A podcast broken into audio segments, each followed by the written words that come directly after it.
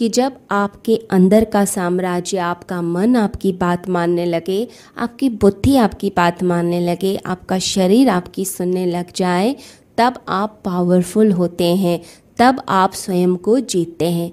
जैसे कोई व्यक्ति, कोई राजा है और वो किसी दूसरे साम्राज्य को जीतना चाहता है। अगर वो पावरफुल होगा, उसमें पावर होगी, तभी तो वो जीत पाएगा।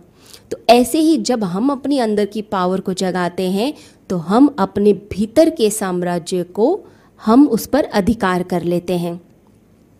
कई बार देखा जाता है कि किसी से हम ऐसे ही कोई चर्चा कर रहे हैं।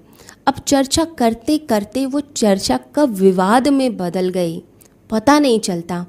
और विवाद से हमारे अंदर से कैसे अपशब्द निकल गए, हमने उस व्यक्ति को थोड़ा गलत बोल दिया। हमने उसकी, उस पर पर्सनल अटैक कर दिया, यानी कि उसके व्यक्तित्व के ऊपर, उसके घर के ऊपर, उसकी परवरिश पर, उसकी जाति पर हमने कुछ ऐसा व्यंग कर दिया। बाद में हमें रियलाइज़ होता है, हमें महसूस होता है, ऐसा मुझे कहना नहीं चाहिए था। कोई इतनी बड़ी बात थोड़ी ना हो गई थी।